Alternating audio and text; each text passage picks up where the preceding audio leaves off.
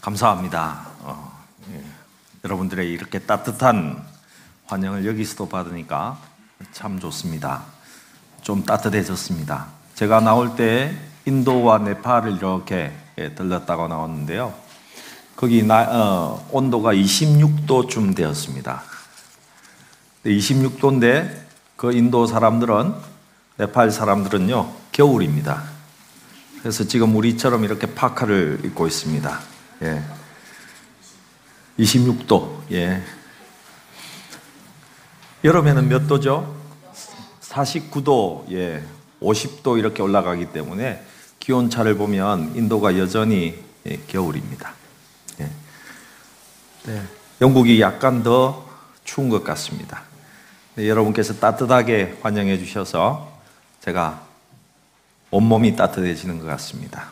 예. 감사합니다. 기도하시죠. 하나님 아버지 감사합니다. 시간 역사하여 주시고 인도해 주시니 감사합니다. 하나님의 영광스러운 교회에 하나님 이렇게 와서 주의 말씀을 함께 나누게 하셔서 감사합니다. 이 시간 하나님께서 우리를 축복하여 주시고 인도하여 주시고 하나님의 영광의 교회로 세워 주시고 하나님 승리의 공동체로 인도하여 주시옵소서. 하나님께서 늘 우리와 함께 하시고 축복하시는 줄로 믿고 우리 구주 예수님의 이름으로 기도 드리옵나이다. 아멘. 여러분 여기에 수련회를 참석하신 분들도 있지만은 이번에는 에베소서를 가지고 함께 나누었습니다. 에베소서를 가지고 이렇게 말씀을 나누었는데요. 첫 번째 교회는 어떤 곳인가? 믿음의 공동체다. 이렇게 이야기했습니다. 여러분은 무엇을 믿습니까?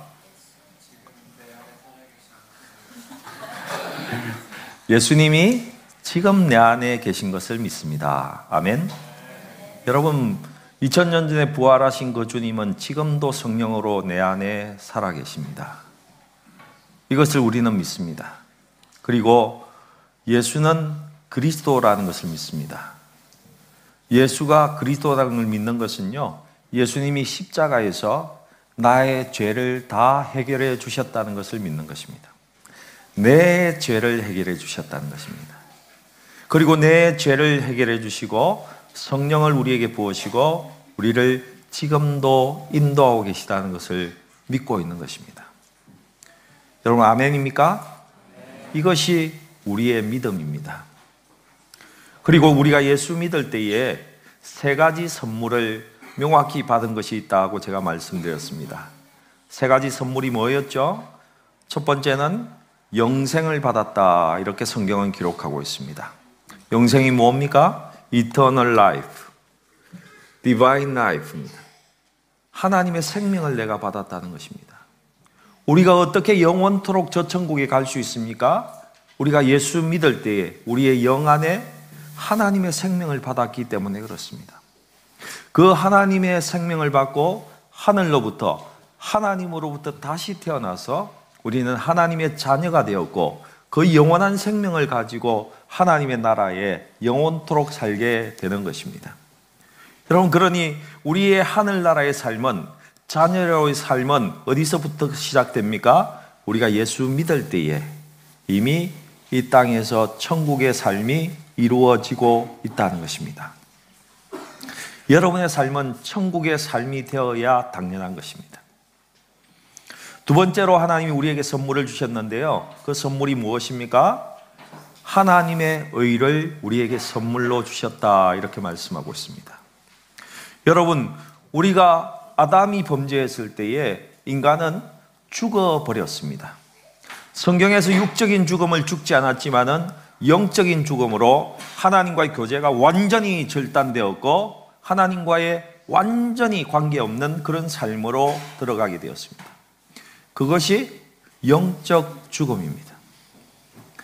근데 예수를 믿을 때에 하나님은 하나님과 다시금 교제할 수 있도록 영생을 주셨을 뿐만이 아니라 고린도후서 5장 21절에 보니까 예수님이 십자가에 죄 없이 돌아가신, 죄가 없는 자가 돌아가신 이유가 무엇이냐? 우리에게 하나님의 의를 주시기 위해서 돌아가셨다라고 말씀하고 있습니다. 여러분, 우리는 쉽게 GT를 가지고 QT를 합니다. 그죠? 그리고 하나님께서 여러분에게 말씀하신 것을 들을 수 있다고 우리는 말씀합니다. 근데 여러분 어떤 자가 하나님과 함께 대화할 수 있고 하나님과 다시금 교제할 수 있고 하나님과 삶을 나눌 수 있습니까? 여러분 거룩하신 하나님은요 그 거룩에 미치지 못하는 사람은 함께 교제할 수 없습니다.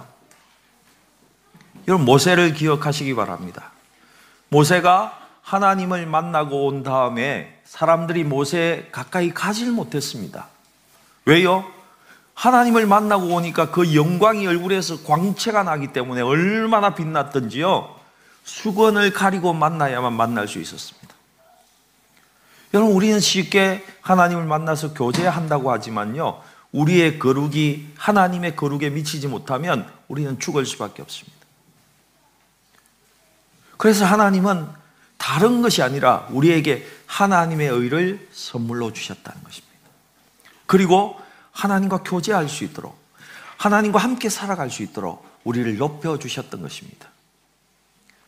여러분은 하나님이 인정한 의인들입니다. 아멘. 아, 목사님, 우리 남편은 좀 못 미치는 것 같은데요. 저한테 대하는 거 보면 아직 모자란 것 아닙니까? 저희 아내가 늘 바가지를 팍팍 긁는데 이 사람을 제가 어떻게 의인으로 인정할 수 있습니까? 혹시 그런 질문을 하시는 분이 있을지 모르겠는데요. 그런 것과는 상관없이 하나님은 예수 믿는 자에게 하나님의 의를 우리에게 선물로 주시고 하나님의 의인이 되게 하셨습니다. 그래서 여러분 아시다시피 고린도 전서와 후서를 이렇게 보면 굉장히 문제가 많은 교회가 고린도 교회였습니다. 여러분 아시죠? 세상에서도 있지 않을 만한 일들이 교회 안에 마구 발생하고 있었습니다. 근데 사도 바울이 고린도 전서에 편지를 쓰면서 그들을 어떻게 불렀습니까? 야, 이 문제 많은 놈들아, 이렇게 부르지 않았다는 것입니다. 이 더러운 놈들아, 이렇게 부르지 않고요. The Saint라고 불렀습니다. 성자라고 불렀습니다. 이 거룩한 사람들이라고 불렀습니다. 성도라고 불렀습니다. 왜요? 바울은 하나님의 시각을 가지고 이미 예수 믿는 그들이 하나님의 의를 가진 자인 줄 알았기 때문에 그렇게 불렀다는 것입니다. 여러분, 저와 여러분은 예수 믿을 때 이미 하나님의 의를 가진 자들입니다. 의를 가진 자들. 그리고 세 번째로 우리에게 하나님은 큰 선물을 주셨습니다. 그것은 다름 아닌 성령을 우리에게 주셨다는 것입니다. 우리가 예수 믿을 때에 단회적으로 성령을 우리에게 주셨습니다. 그래서 그 성령으로 인해서 내가 예수를 구주로 시인하게 되고 그 예수가 나의 주인임을 시인하게 되었습니다. 나의 인생에 모든 것을 맡길 수 있는 자인임을 주인 되심을 그때 우리가 시인했습니다. 그것은 육신의 우리의 생각으로 절대로 할 수 없는 것입니다. 성령이 내 안에 계셔서 그것을 시인하게 하신 것입니다. 그 이후로 성령님은 계속해서 우리를 인도하시기 원하십니다. 우리가 좀 부족하면 성령 충만함을 기도하면 더 우리에게 많이 오셔서 그분이 우리를 온전히 인도하게끔 내어드리기만 하면 우리의 삶 자체를 인도하시는 분이신 것입니다. 여러분, 이것을 가졌다고 믿는 것이 믿음의 공동체, 교회입니다. 여러분, 교회는 믿음 공동체라고 하지 않습니까? 그죠? 군대는 무슨 공동체입니까? 계급 공동체입니다. 계급 높은 사람이 장땡입니다. 학교는요, 공부 잘하는 성적 순입니다. 성적 좋은 사람이 제일입니다. 근데 교회는요, 믿음 공동체입니다. 내가 믿는 믿음으로 인해서 교회의 모든 일은 진행되고요, 내 삶도 진행된다는 것입니다. 내가 믿으면 이루어지고, 믿지 않는 믿음을 가지면 이루어지지 않는 곳이 교회라는 것입니다. 그래서 내가 영생을 가졌고 내가 하나님의 의를 가졌고 성령이 나를 인도하신다는 것을 믿고 살아가면 하나님께서 응당 우리를 그 믿음으로 이끌어주고 계신다는 것입니다. 여러분, 여러분의 마음속에 예수 믿는 믿음으로 가득 찰 수 있기를 축복합니다. 내가 믿는 만큼 하나님 이루신다는 것을 믿고 따라가시기 바랍니다. 두 번째로 저희가 했던 것이요. 영광스러운 교회였습니다. 여러분, 여러분은 교회가 세상의 답이다. 모든 문제의 복이다. 세상이 바라는 모든 것의 답이 교회가 될 수 있다. 여러분 그렇게 생각하고 계십니까?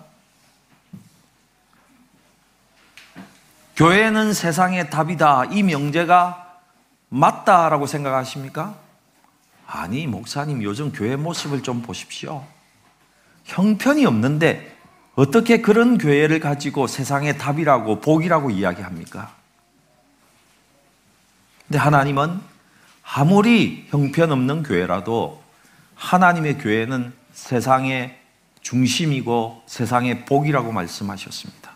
우리 성경 한번 볼까요? 에베소서 1장 22절과 23절의 말씀입니다. 또 만물을 그의 발 아래 복종하게 하시고 그를 만물이의 교회로 교회의 머리로 삼으셨느니라. 교회는 그의 몸이니 만물 안에서 만물을 충만하게 하시는 이의 충만함이니라. 교회가 어떤 곳입니까? 하나님이 세상을 온전히 완전하게 충만하게 하시기 원하시는데요. 어디를 중심했어요? 교회를 중심해서 교회에 먼저 하나님의 충만함이 임하고 이 충만함이 세상으로 흘러가는 곳이다라고 설명하고 있습니다. 그럼 여러분 어떻습니까? 교회가 세상의 중심입니다. 교회가 하나님의 뜻대로 잘 가고 있으면 세상도 복을 받게 되어 있습니다. 교회가 엉망이면요, 세상도 엉망이 될 수밖에 없다는 것입니다. 왜요? 하나님이 교회를 통해서 역사하기 때문에 그렇습니다. 그러니 아무런 힘이 없어 보이고 좀 좋지 않아 보이는 교회도 그곳에 하나님이 계시고 하나님의 역사하심이 있으면요, 그것이 세상의 중심이고 세상의 복이라는 것입니다. 그러니까 우리는 이 교회를 영광스러운 교회라 이렇게 부를 수 있습니다. 영광스럽다. 하나님의 형상이 이곳에 있고 하나님의 임재가 이곳에 있고 하나님께서 이곳을 통해서 역사하시기 때문에 하나님의 교회이기 때문에 영광스러운 교회라는 것입니다. 아멘입니까? 여러분이 다니는 이 런던 꿈 있는 교회가 이 런던의 중심이라는 것입니다. 이 꿈 있는 교회를 통해서 하나님은 이 런던을 축복하기 원하신다는 것입니다. 이 꿈 있는 교회를 통해서 영국 전체를 축복하기 원하시는 하나님의 마음을 볼 수 있기를 축복합니다. 여러분, 런던 꿈 있는 교회가 이렇게 중요한 것입니다. 왜요? 영광스러운 하나님의 교회이기 때문에.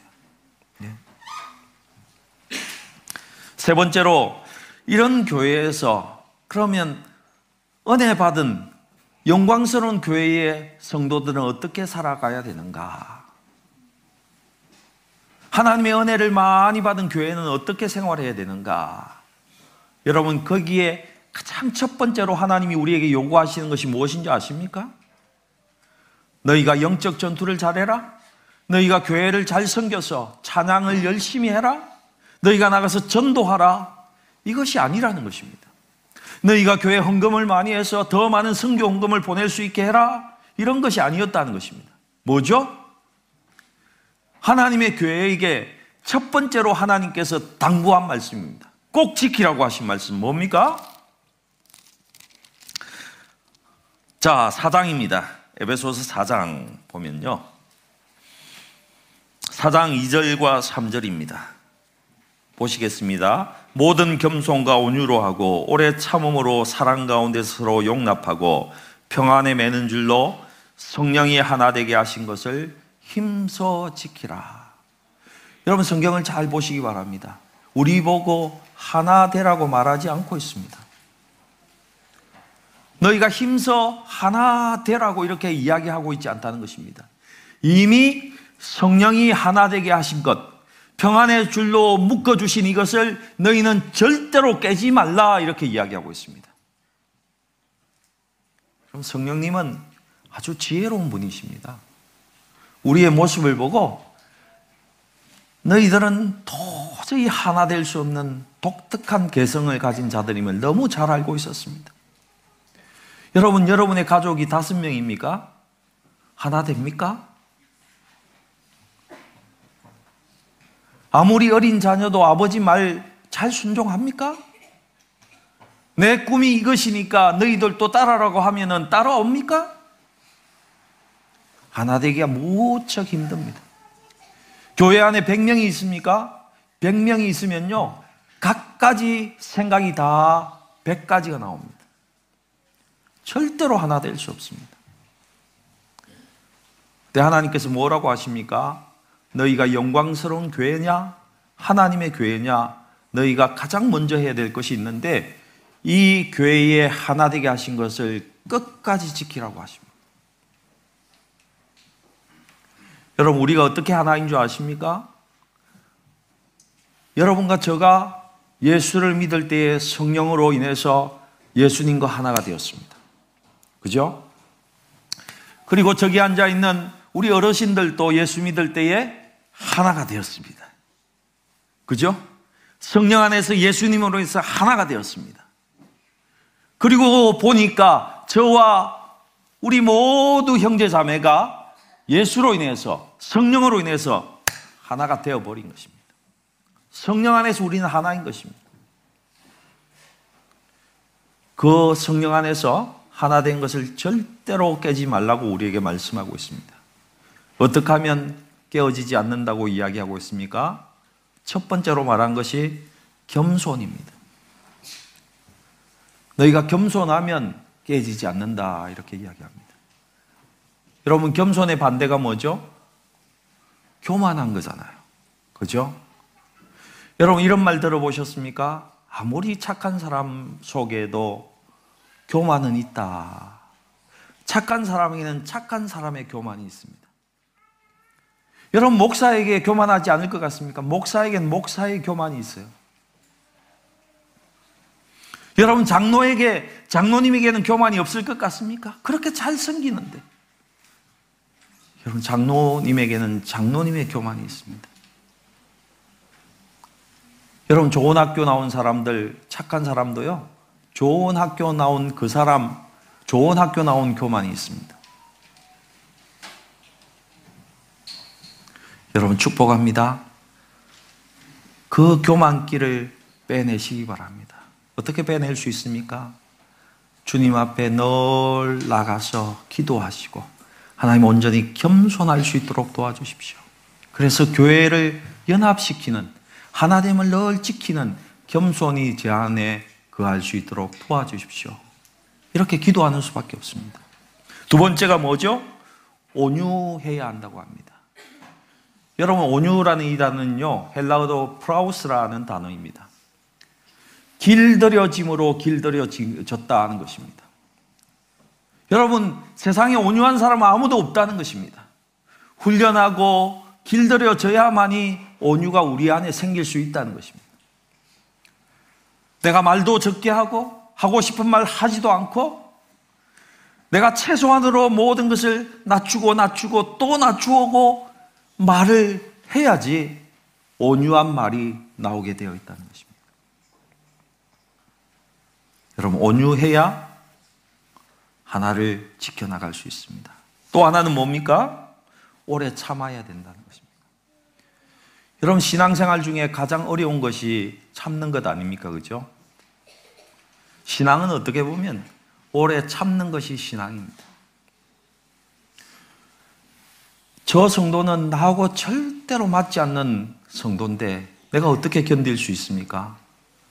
예수님이 저 사람을 변화시킬 때까지 저 성도가 온전히 예수의 보혈로 온전히 이렇게 깊이 잠겨서 그의 성품의 모습이 온전히 변화될 때까지 기다리는 것이 신앙생활입니다. 모두 다른 사람입니다. 여러분 생각해 보십시오.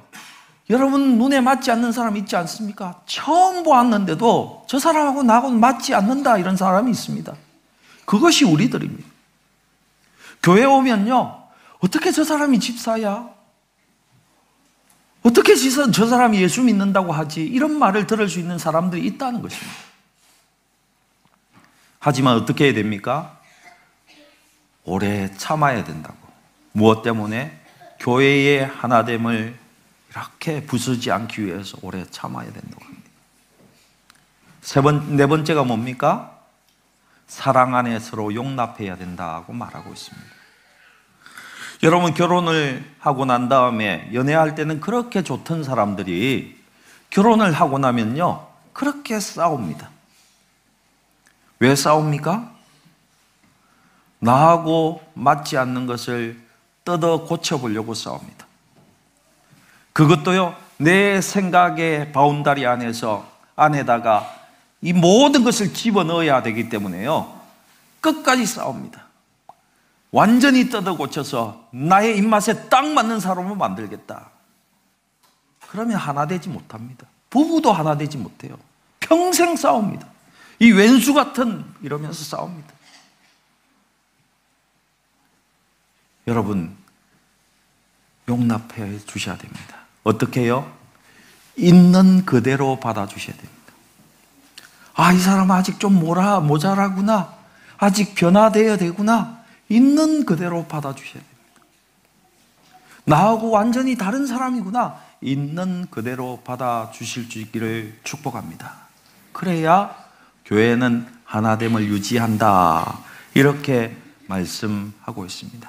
그리고 에베소서 후에 쭉 읽다 보면요. 아, 이렇게 은혜 받고 이렇게 멋지게 하나님께서 우리를 인도하시는 이 교회는 하나님의 복된 교회는 어떻게 살아야 되는가에 대해서 쭉 이야기하고 있습니다. 사회생활을 어떻게 해야 되는지, 결혼생활을 어떻게 해야 하는지, 이런 것에 대해서 쭉 이야기하고 있었다는 것입니다.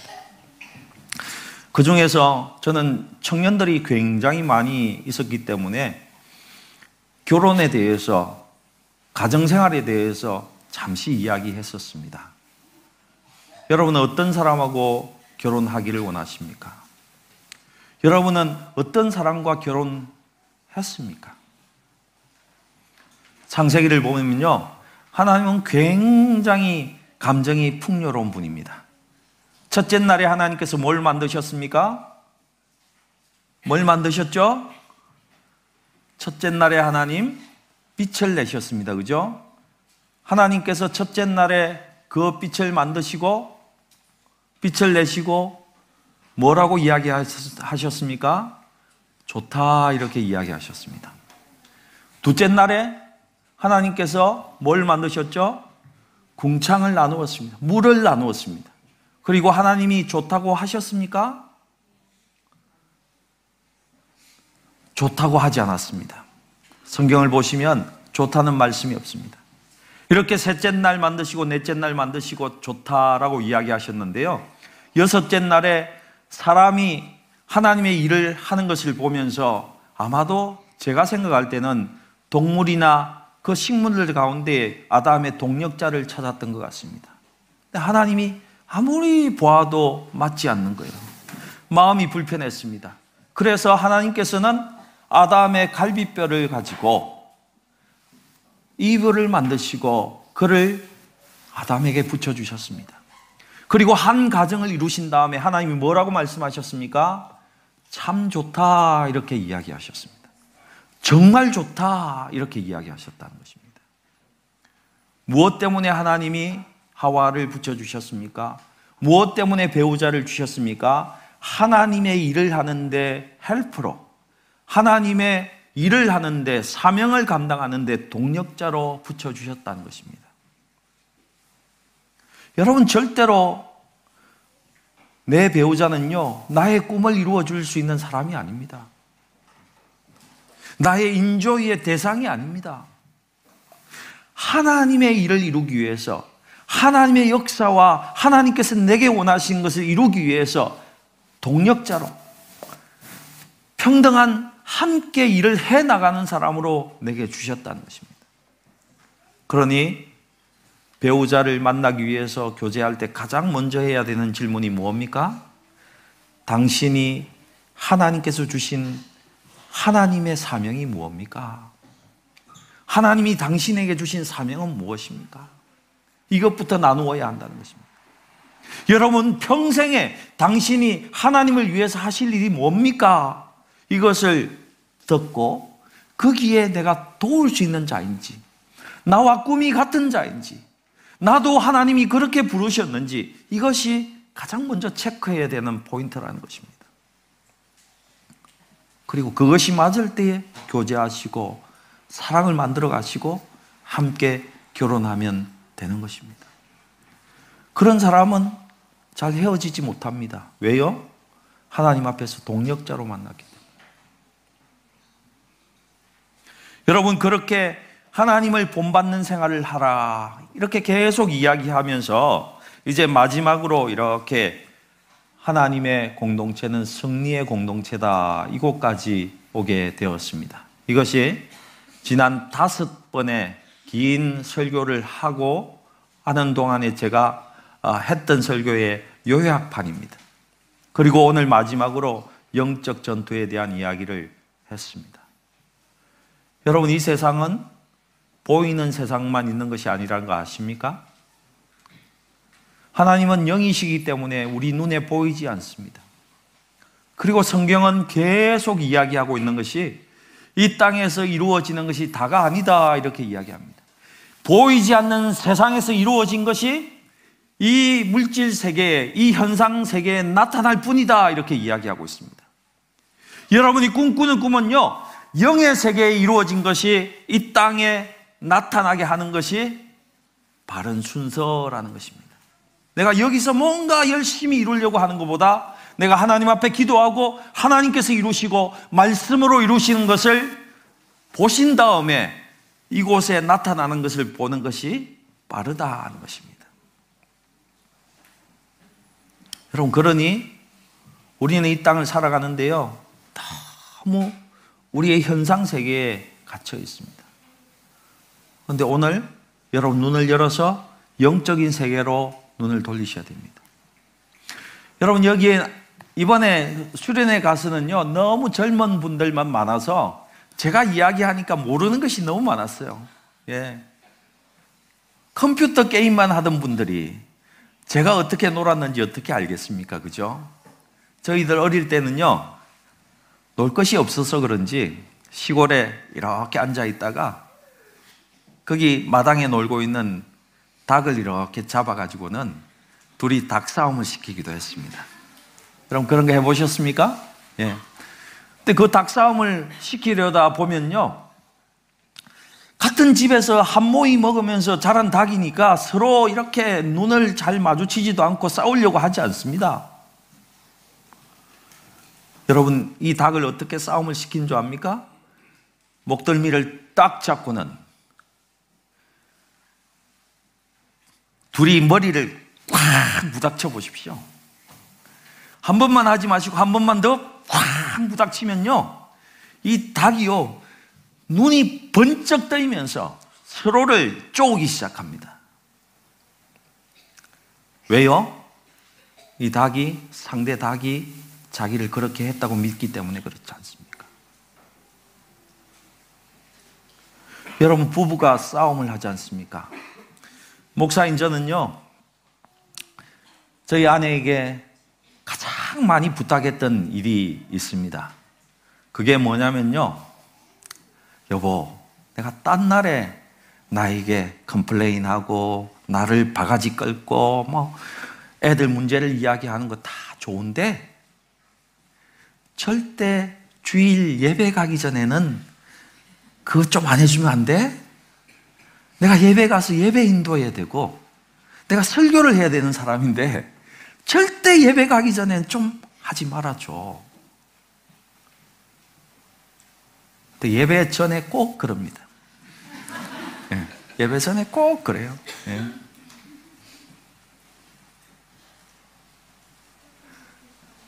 처음에는 제가 저희 아내를 구박도 하고 왜 그러냐고 이야기도 했습니다. 싸웠습니다. 싸우면 어떻게 됩니까? 사탄이 원하는 것이 이루어지는 겁니다.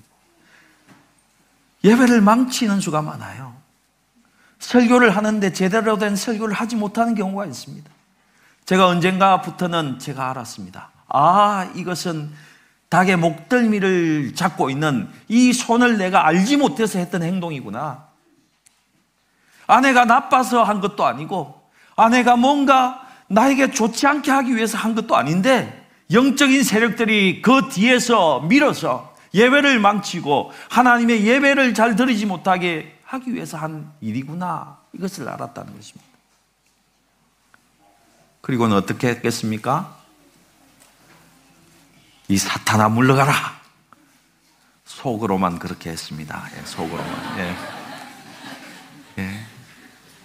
말을 했으면 박살이 나거든요. 예, 예. 속으로 했습니다.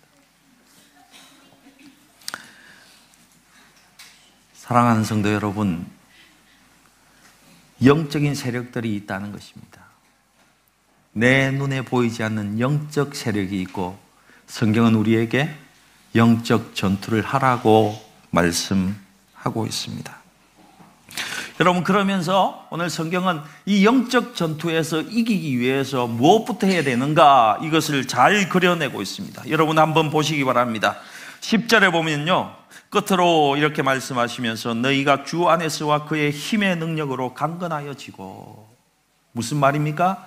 주님께 딱 붙어 있어서 그 주님의 능력을 너희가 가져야 된다. 이렇게 이야기하고 있습니다. 주님이 주시는 그 능력으로 이 영적 전투는 할 수 있으니까 딱 붙어 있으라고 말씀합니다. 여러분, 목사님과 가까이 하시기 바랍니다. 여러분, 목사님에게서는 분명히 은혜롭고 거룩하고 하나님의 것들이 나가게 되어 있습니다. 목사님에게 붙어 있는 사람은요, 은혜로운 것을 받을 수밖에 없습니다. 가까이 하시기 바랍니다. 더 나가서 예수와 가까이 할 때만이 우리가 그 은혜 속으로 들어갈 수 있다는 것도 꼭 기억하시기 바랍니다. 그러면서 우리에게 말하고 있습니다. 첫 번째로 진리의 허리띠를 떼야 된다. 이렇게 말씀하고 있습니다. 진리의 허리띠가 뭡니까? 또 모르는 분들도 계시겠지만 여러분 군대에 가면 판초이라는 게 있습니다. 판초이가 뭐죠? 판초이는 우위 같은 겁니다. 펑퍼짐한 우위 같은 겁니다. 목만 이렇게 쏙 잡아 넣으면요. 이렇게 출렁출렁거리는 예, 아주 이 폭이 넓은 치마보다 훨씬 폭이 넓은 그런 우비입니다. 근데 이 판초이를 입고는요, 꼭 탄띠를 매야 됩니다. 허리띠를 딱 해야 된다는 것입니다. 그렇지 않으면 무슨 일도 하지 못합니다. 지금 주님께서 너희가 진리의 허리띠를 매야 된다. 무슨 말입니까? 너희가 영적 전투가 있음을 분명히 지식적으로 알아야 된다. 이런 말씀을 하고 있습니다. 너희가 이 세상 살아가는데 이 세상에서 보이는 것이 전부가 아니다. 이렇게 말하고 있는 것입니다. 너희가 이기기 위해서 어떤 것을 가져야 있는지, 가져야 하는지도 알아야 된다. 성령의 불로 기도하면서 너희가 이겨야 된다. 예수 보혈을 사용해야 된다. 예수 이름을 사용해야 된다. 이런 지식을 갖고 있어야 된다는 것입니다. 여러분, 성령의 불은요, 하나님은 소멸하는 불이라고 말씀하지 않으셨습니까? 그죠? 하나님의 불을 우리를 이렇게 우리 육체 가운데 들어오면요. 불필요한 것을 싹 태워버립니다. 아십니까?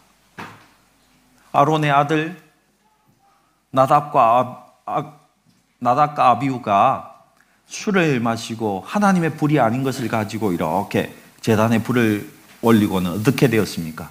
하나님의 불이 그를 쳐가지고는 죽었습니다. 근데 장사하는 모습을 잘 보시기 바랍니다. 성경을 읽으시면서 잘 보시면요. 그의 옷, 옷은 그냥 입고 있는 상태로 이렇게 장사하는 것을 볼 수 있습니다. 무슨 말입니까? 하나님은 소멸하는 불이신데요. 불필요한 것만, 우리에게 없어져야 될 것만 태우실 수 있다는 것입니다. 하나님의 불이 우리 가운데 임하면 나에게 필요 없는 병이 제거되는 것입니다. 하나님의 불이 내게 임하시면요. 내 안에 나를 이끌고 다니는 더러운 것들이 다 제거될 수 있다는 것입니다.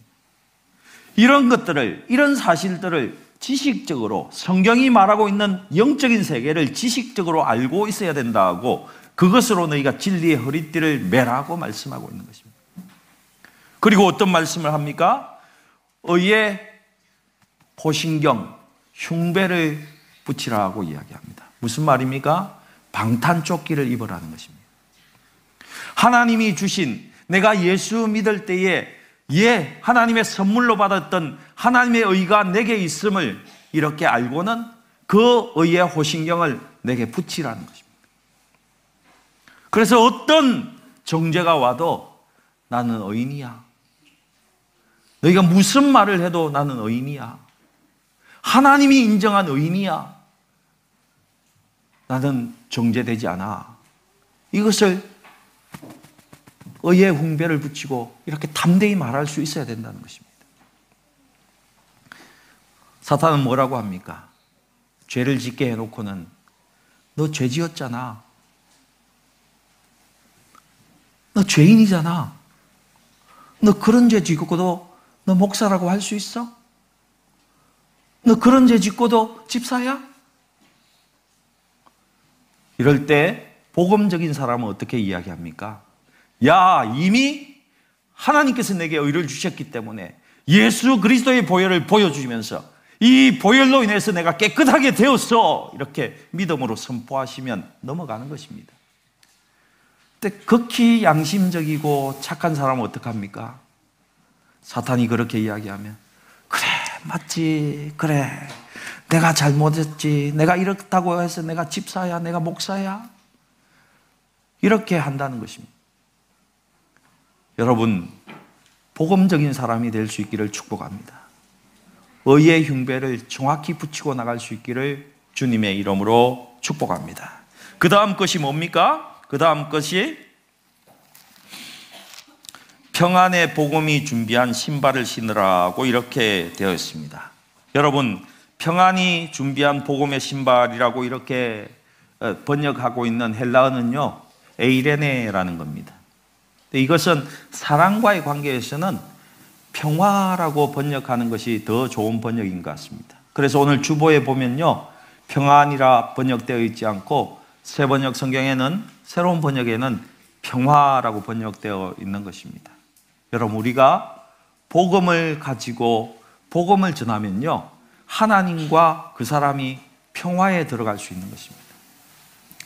인도에서는요. 우리가 적극적으로 전도합니다. 네팔에서도 적극적으로 전도합니다. 지금 총성이 오가는 미얀마에서도요, 적극적으로 그 사람들이 전도합니다. 어떻게 전도하는 줄 압니까? 만나는 사람마다, 만나는 사람마다 예수 믿으십시오. 평화가 임합니다. 제가 평화의 복음을 당신에게 전하기 위해서 왔습니다. 제가 당신을 위해서 기도해 줄까요? 평강이 임합니다. 예수가 있기 때문에 평강이 임합니다. 예수가 그리스도이신 걸 믿으면 그 복음의 말씀을 믿으면 여러분의 온 가정이 평화가 임합니다. 이렇게 전도합니다. 기회가 있을 때 없을 때 가리지 않고 그렇게 전도합니다. 여러분 축복합니다. 여러분도 때와 장소를 가리지 마시고 주님 기회 주셨다. 이 기회다 생각이 들면 전도하시기 바랍니다. 예수님이 그리스도라고 예수가 그리스도라고 그분이 내 죄의 문제를 해결해 주셨는데 너의 죄의 문제를 해결해 주시고 하나님과 평화를 가져 가져다 줄 수 있어 이렇게 전도하시기 바랍니다. 여러분 제가 오픈 도우즈에 있을 때는요 중국에도 자주 갔었습니다. 중국에 가면 한 번씩 공안이 이렇게 예수 믿고는 앉아 있는 사람들을 이렇게 볼 수 있는데요. 한 번은 제가 설교를 이 본문을 가지고 설교한 것 같습니다. 어, 감옥에 가더라도 공회 앞에서라도 어떤 회중 앞에서 항상 전도해야 됩니다. 이렇게 설교를 하고 있었는데 이분이 그 설교에 감동이 왔는지요.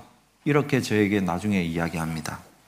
목사님, 제가 한 50번 정도 감옥을 갔는데 제가 그냥 참기만 참고 복음을 전할 생각을 못 했습니다. 제가 다음에 감옥에 가면 꼭 복음을 전하겠습니다. 이렇게 그 중국 자매가 이야기했습니다.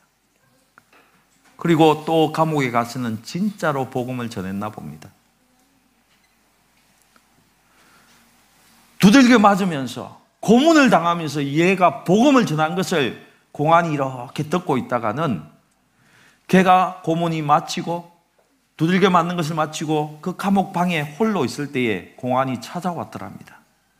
야, 너가 아까 내가 그렇게 두들겨 때리면서 두들겨 맞으면서 그때 뭐라고 하는데 그거 다시 좀 이야기해 줄 수 없느냐고 이야기해 달라고 이야기했습니다. 그때 예수가 그리스도이심을 내가 예수 믿을 때 성령께서 임하시고 나를 인도함 하신다는 이 복음의 말씀을 차근차근 이야기했습니다. 그러니까 이 공안의 눈에서 눈물이 뚝뚝 떨어졌습니다. 여러분 왜 웁니까?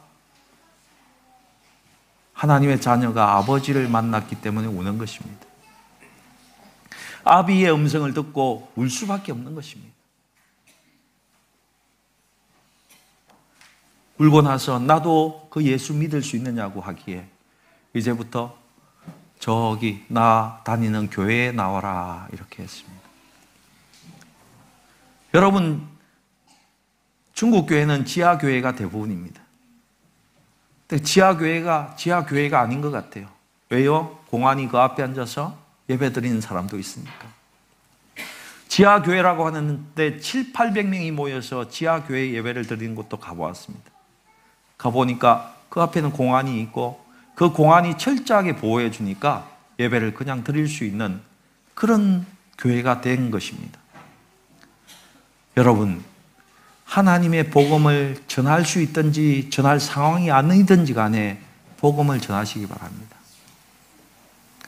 복음을 전하면 영적 전투에서 승리할 수 있다고 계시록에서 이야기하고 있습니다. 우리 계시록 12장 11절의 말씀을 한번 읽어 볼까요? 계시록 12장 11절 말씀입니다. 이렇게 기록하고 있습니다. 또 우리 형제들이 어린 양의 피와 자기들이 정언하는 말씀으로서 그를 이기었으니 그들은 죽기까지 자기들의 생명을 아끼지 아니하였도다. 생명을 내어놓고 복음 전하는 자가 예수의 복음을 전하는 자가 이기었다는 것입니다. 영적 전투에서 이길 수 있다는 것입니다. 예수 보혈을 믿고 나가는 자가 이기고 복음 전하는 자가 영적인 전투, 신앙의 삶에서 이겨 나간다는 것입니다. 여러분 모두가 복음 전할 수 있기를 축복합니다. 복음 전할 수 있기를 축복합니다. 여러분 때를 어떤지 못 어떤지 전할 수 있기를 주님의 이름으로 축복합니다. 여러분 사도 바울도 뭐라고 이야기하고 있습니까? 오늘 이렇게 또 이야기하고 있습니다. 본문 19절에 이렇게 이야기합니다. 자기 자신을 위해서 기도해 줄 것을 이야기합니다. 또 나를 위하여 구할 것은 내게 말씀을 주사 나로 입을 열어 복음의 비밀을 담대히 알리게 하옵소서. 여러분 지금 이 편지를 쓸 때 바울은 감옥 안에 있었습니다. 감옥 안에 있었습니다. 여러분이 감옥 안에 있으면 내 아버지가 감옥 안에 있으면 여러분 뭐라고 기도 제목 올리겠습니까? 이 감옥에서 빨리 나가게 해 주십시오. 저를 여기에 구해 주십시오. 이렇게 기도할 것 아닙니까? 그런데 사도 바울이 뭐라고 합니까? 내가 이 감옥에서 담대하게 하나님의 복음을 전할 수 있도록 나의 입술에 말씀을 물려주게 해 주십시오. 이렇게 기도 부탁을 하고 있다는 것입니다. 사랑하는 성도 여러분, 혹시 직장을 이전하는 분이 있습니까? 저는 그렇게 생각합니다. 여러분, 이 직장에서는 내가 복음 전할 사람이 다 전해졌으니까 이제 옮겨야 되는 시간이구나. 이렇게 생각하고 직장을 옮기시기 바랍니다. 혹시 이사를 준비하고 계신 분이 계십니까? 아, 내가 이 지역에서는 예수 복음을 전했는데 다 전했구나. 하나님이 그래서 다른 곳으로 이사하게 하시는구나. 여러분 이렇게 생각하셔야 됩니다. 내가 감옥에 들어갈 수도 있다. 인도의 우리 전도자들은요, 인도 목사님들은 1년에 한 세 번 정도는 경찰서 잡혀가고 구치소 가고 감옥 들어가는 건 예사입니다. 반종교법에, 반개종법에 이렇게 엮여가지고 고난당하고 핍박당하고 구타당하고 그들이 기도 제목을 올리고 우리에게 전화를 할 때 뭐라고 한줄 압니까? 내가 여기서도 복음 전할 수 있게 해주십시오. 여기 힌두 경찰관들에게 내가 복음 전할 수 있도록 도와주십시오. 이렇게 한다는 겁니다. 여러분, 복음 전함이 영적 전투에서 승리하는 길입니다. 여러분, 또 하나는 16절에 보니까 믿음의 방패를 가지셔야 된다. 여러분, 우리 생에 방패는 오직 하나님밖에 없는 것 아십니까?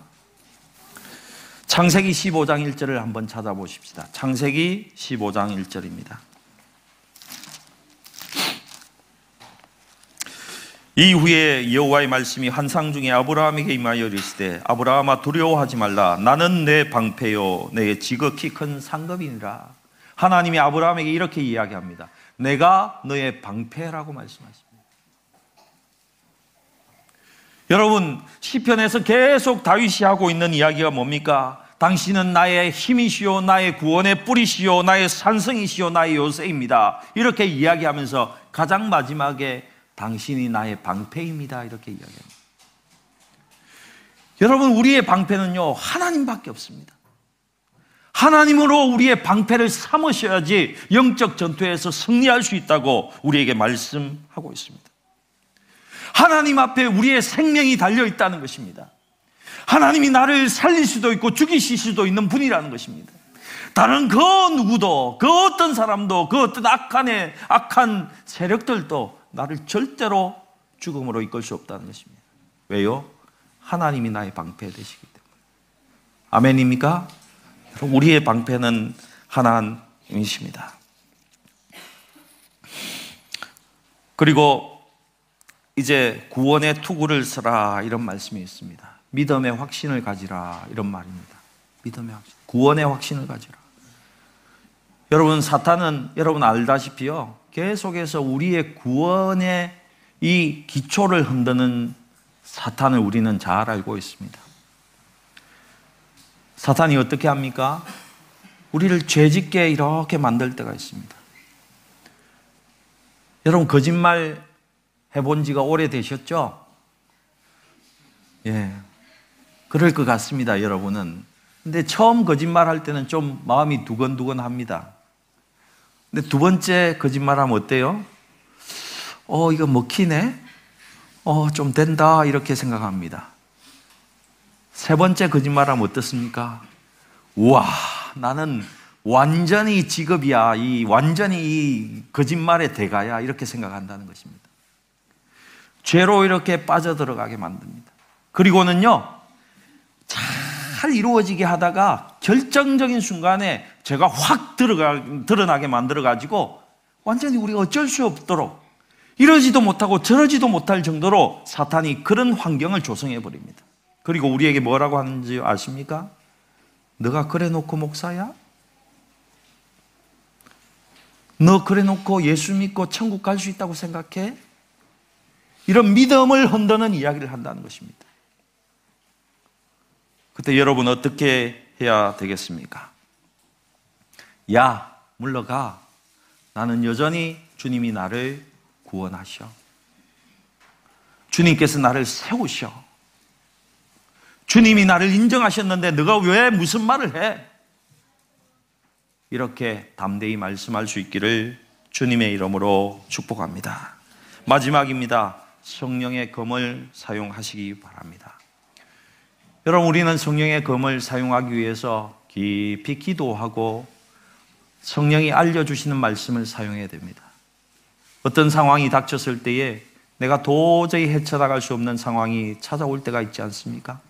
그때 하나님께 기도하시고 하나님이 주시는 말씀으로 그 악한 세력들을 물리쳐야 된다는 것입니다.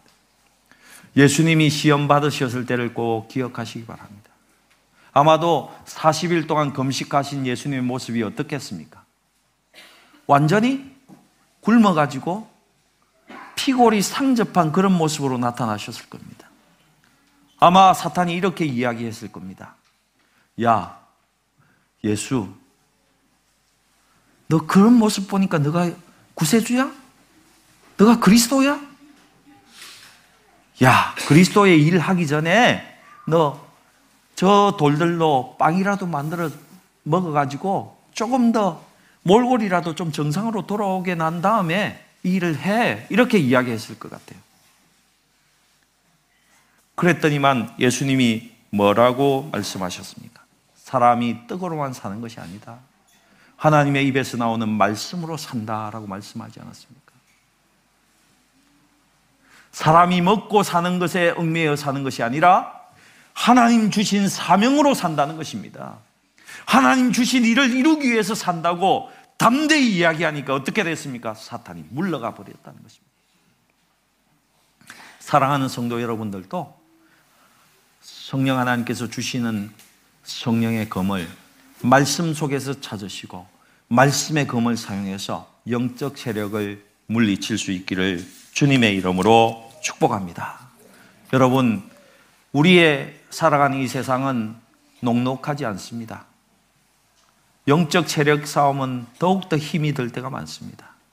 하지만 여러분 오늘도 믿음의 방패를 가지시고 평안의 복음의 신을 신으시고 성령의 검을 들고 진리의 허리띠를 띠고 하나님 앞에서 살아가심으로 인해서 이 영적 전투에서 승리하는 교회가 되시고 승리하는 형제 자매가 되기를 주님의 이름으로 축복합니다. 기도하시겠습니다.